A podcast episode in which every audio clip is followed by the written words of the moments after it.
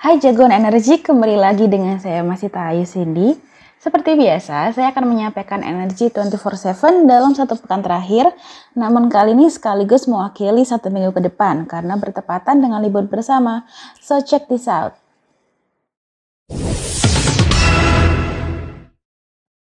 Berita pertama berasal dari harga komoditas energi.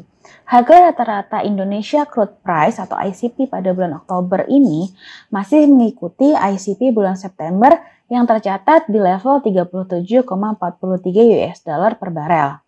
Kemudian, harga rata-rata Brent crude oil pada tanggal 16 hingga 26 Oktober 2020 berada di kisaran level sekitar 40 hingga 42 US dollar per barel.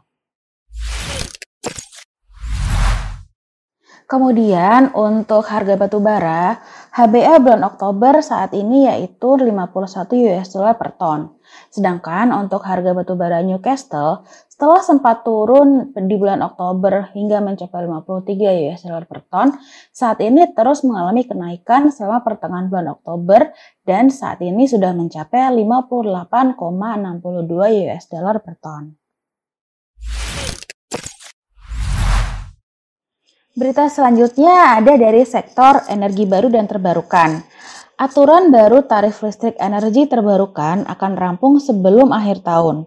Direktur Jenderal Ketenagalistrikan Kementerian SDM Rida Mulyana menyebutkan pemerintah sedang menyelesaikan aturan baru mengenai tarif listrik untuk energi baru dan terbarukan atau EBT. Aturan tersebut akan keluar dalam bentuk peraturan presiden dan selesai sebelum akhir tahun 2020. Salah satu isinya adalah mengenai pengembangan PLTP, di mana pemerintah akan menanggung biaya eksplorasi dalam program government drilling. Anggarannya dari APBN dan sudah mulai dijalankan tahun depan. Kemudian kita bergerak di sektor oil and gas. Ada dua berita di oil and gas. Yang pertama, Medco menemukan lagi cadangan gas komersial. PT Medco EP Natuna mengumumkan penemuan cadangan gas bumi komersial di WK Migas South Natuna melalui pengemburan sumur eksplorasi West Belut 1.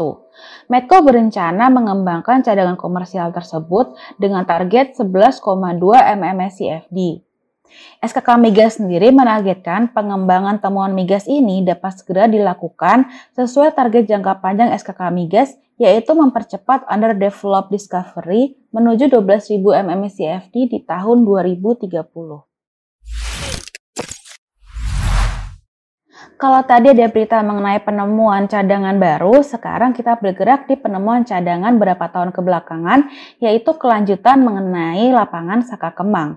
Blok Saka Kemang di Musi Banyu Asin, Sumatera Selatan disebut sebagai penemuan terbesar keempat di dunia pada tahun 2018 hingga 2019 dengan potensi kurang lebih 2 triliun kubik feet. Nah, proses rencana pengembangan atau POD tahap 1 Blok Saka Kemang ini masih menunggu dari Kementerian ESDM. SKK Migas sebelumnya menargetkan POD tahap 1 bisa dimulai pada Oktober 2020 setelah harga gas disepakati. Salah satu kendala proyek ini adalah keekonomian proyek yang terdampak penurunan harga gas bumi 6 US dollar per MMBTU. Sedangkan perhitungan awal Repsol menargetkan harga gas buminya sekitar 7 US dollar per MMBTU sesuai dengan keekonomian proyek. Berita selanjutnya berasal dari sektor pertambangan dan batubara. Tambang batubara di Muara Enim, Sumatera Selatan longsor dan menyebabkan 11 orang tewas. Tanah longsor terjadi di area penambangan batu bara tradisional Muara Enim, Sumatera Selatan.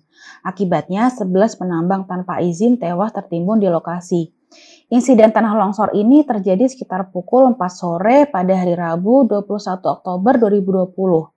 Korban ini sedang membuat jalan untuk menuju titik tambang secara tradisional dan tiba-tiba tanah bergerak dan longsor.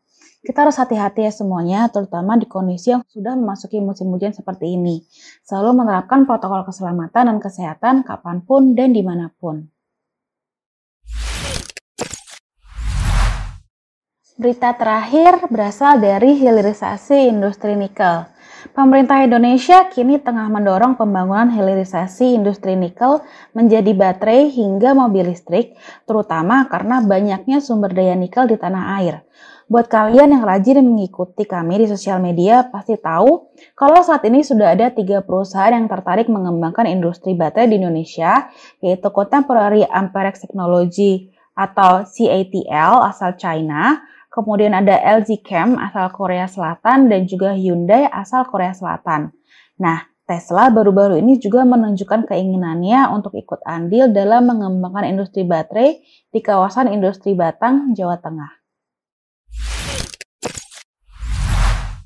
Demikian Energi 24/7 kali ini. Ikuti terus kegiatan PWC di sosial media untuk tahu isu-isu terkini dan diskusi menarik di sektor energi. So, see you next week and happy long holiday semuanya.